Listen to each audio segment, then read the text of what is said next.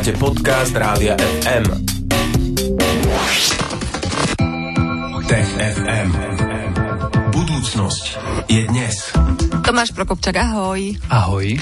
Tomáš je tu s nami, aby aj dnes eh, prišiel s dvoma témami, ktoré zvykneme v TFM vo štvrtok popoludní rozobrať. A dnes si prišiel, jedna z tém je napríklad eh, observatórium na mesiaci. Sú také plány, že niečo také by tam mohli vybudovať. O čo ide, Tomáš? No minimálne je taký vedecký návrh od jedného astrofyzika z Vanderbiltovej americkej univerzity a on hovorí, že eh, a nie je sám, hovorí, že to je celkom dobrý nápad, pretože keď máme nejaký ďalekohľad na Zemi, tak musíme zápasiť s mnohými problémami, so znečistením ovzdušia, s atmosférickými vplyvmi, keď sa atmosféra trošku trasie, čo skresluje pozorovania. V prípade gravitačných vln musíme rátať aj s tzv. seizmickým šumom, teda sú zemetrasenia, drobné otrasy zeme a to všetko ovplyvňuje merania. No a niektoré z týchto veci, ktoré zanechávajú uh, nejaké rezidua v meraniach, alebo teda poškodzujú meranie, robia ho komplikovanejším. Jednoducho vo vesmíre nie je. Preto máme Hubbleov teleskop na obežnej dráhe, o ktorom sme sa tu rozprávali minulý týždeň. Inak už ho opravili, že? A už ho opravili. My sme sa o ňom štvrtok rozprávali a v sobotu ho vlastne spustili. Juhu. A teraz hovoria, že na mesiaci by sme mnohé problémy nemali napríklad s atmosférou alebo nejakou seizmickou aktivitou, čiže niektoré observatória, napríklad gravitačné, by bolo veľmi výhodné postaviť na mesiaci. Uh-huh. No a čo také gravitačné observatórium robí? princípe sleduje gravitačné vlny, to je veľmi mladú linky a veľmi čerstvý druh astronómie a funguje zhruba tak, že veľmi hmotné objekty vo vesmíre za sebou zanechávajú v tom časopriestore akési vlny.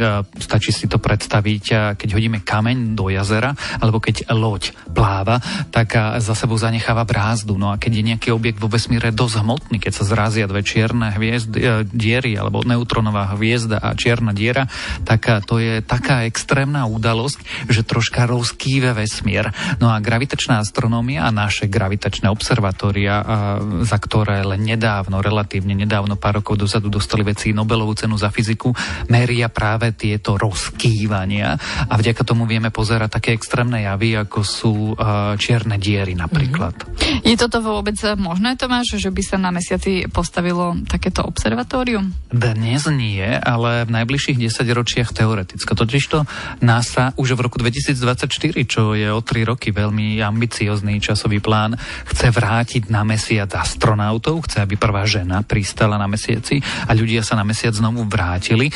Potom rozmýšľal nad tým, že by na obežnej dráhe a možno aj na povrchu mesiaca výhľadovo v 30. rokoch možno postavili nejakú základňu. No a keď už tam budeme mať bázu, už tam budeme mať nejaké základné veci, možnosti, aby tam prežili výskumníci, astronauti, ľudia, tak môžeme tam začať a robiť treba aj vedu a vlastne aj astronómiu, keď na to dôjde. Uh-huh. A najlepší by bol teda na toto mesiac. Je asi najbližšie a máme ho najlepšie preskúmaný. Nie je lepšie už rovno takéto veci riešiť z Marsu, že aby tam bol lepší výhľad? Mars je hrozne ďaleko a bolo mm-hmm. by to mhm. hrozne drahé a mesiac je z pohľadu vesmíru túto rovno za rohom.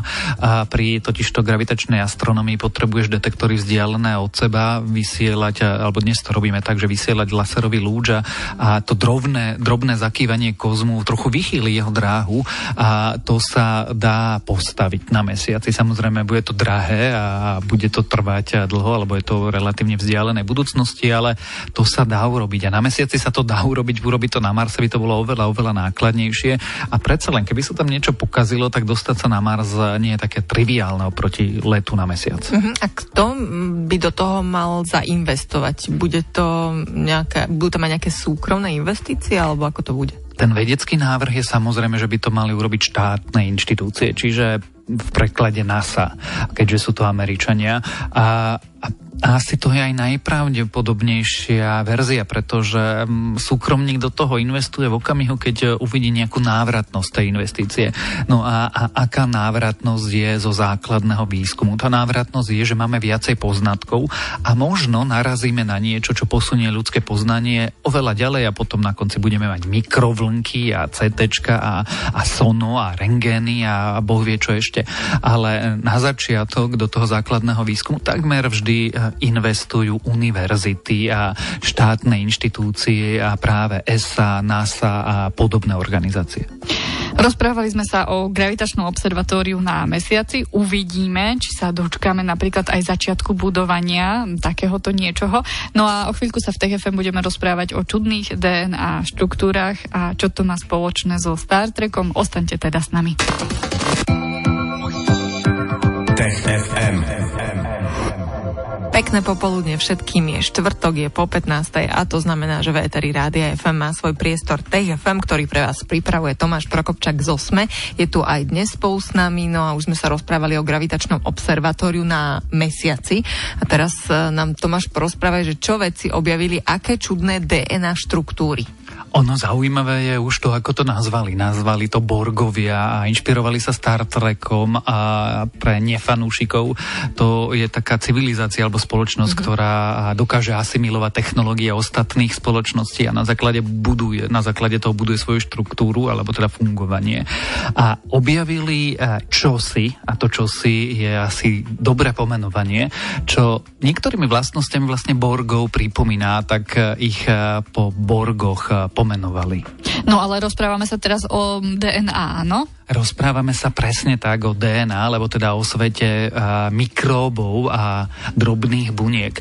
Totižto v blate, a, vo vzorkách blata zo západných a, Spojených štátov, a, genetici narazili na vec, ktorá sa odborne volá, že extrachromozomálne elementy. Totižto naše bunky majú jadro a všetky ostatné veci. No ale prokaryotické bunky nemajú jadro, ale majú a, tie organizmy, samozrejme štruktúry, majú svoju DNA, niekedy sa tá DNA nazýva chromozómom, potrebujú nejak získavať energiu, potrebujú metabolizovať, potrebujú sa rozmnožovať a na toto všetko musia mať vymyslené štruktúry.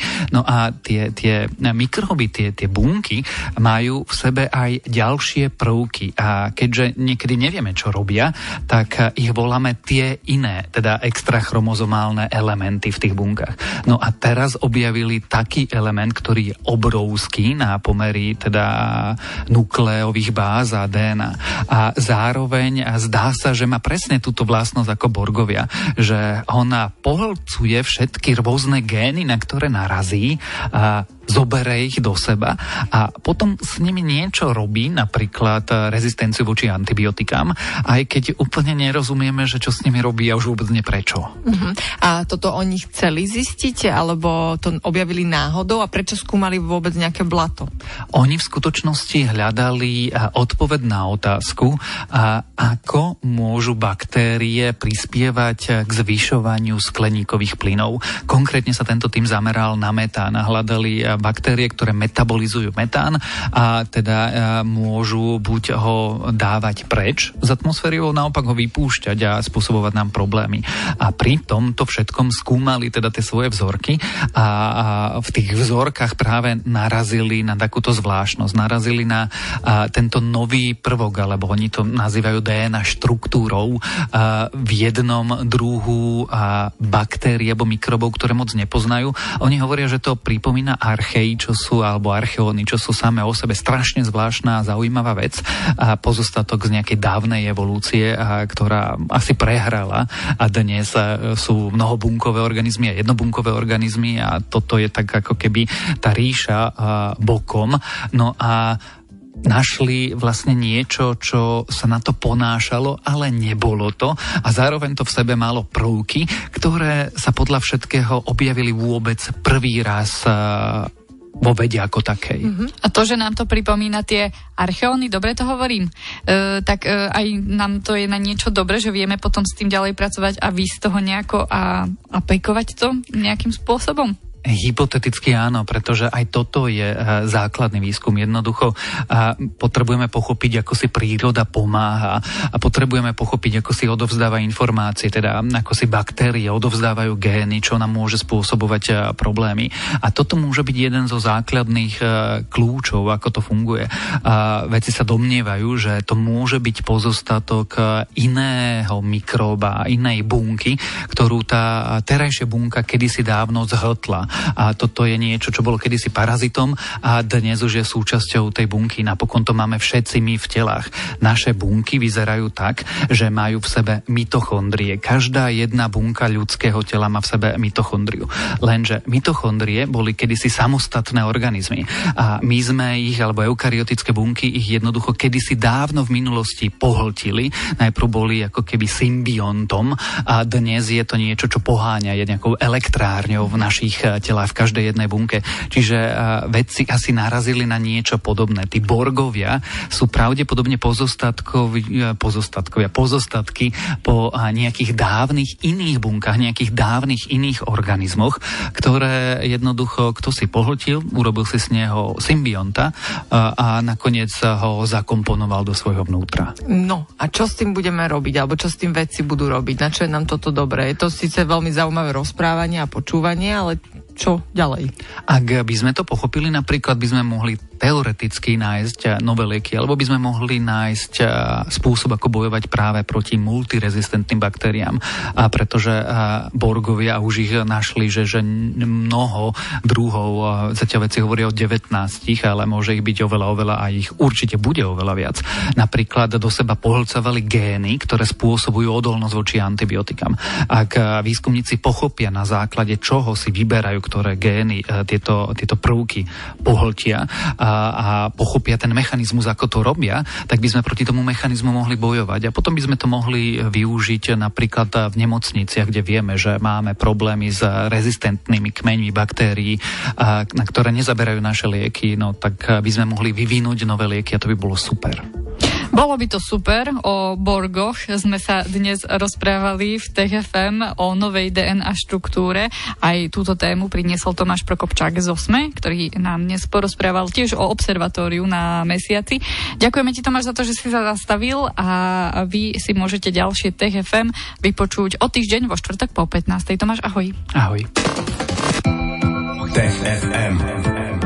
Budúcnosť je dnes. Stream, živé vysielanie a playlisty nájdete na www.radiofm.sk.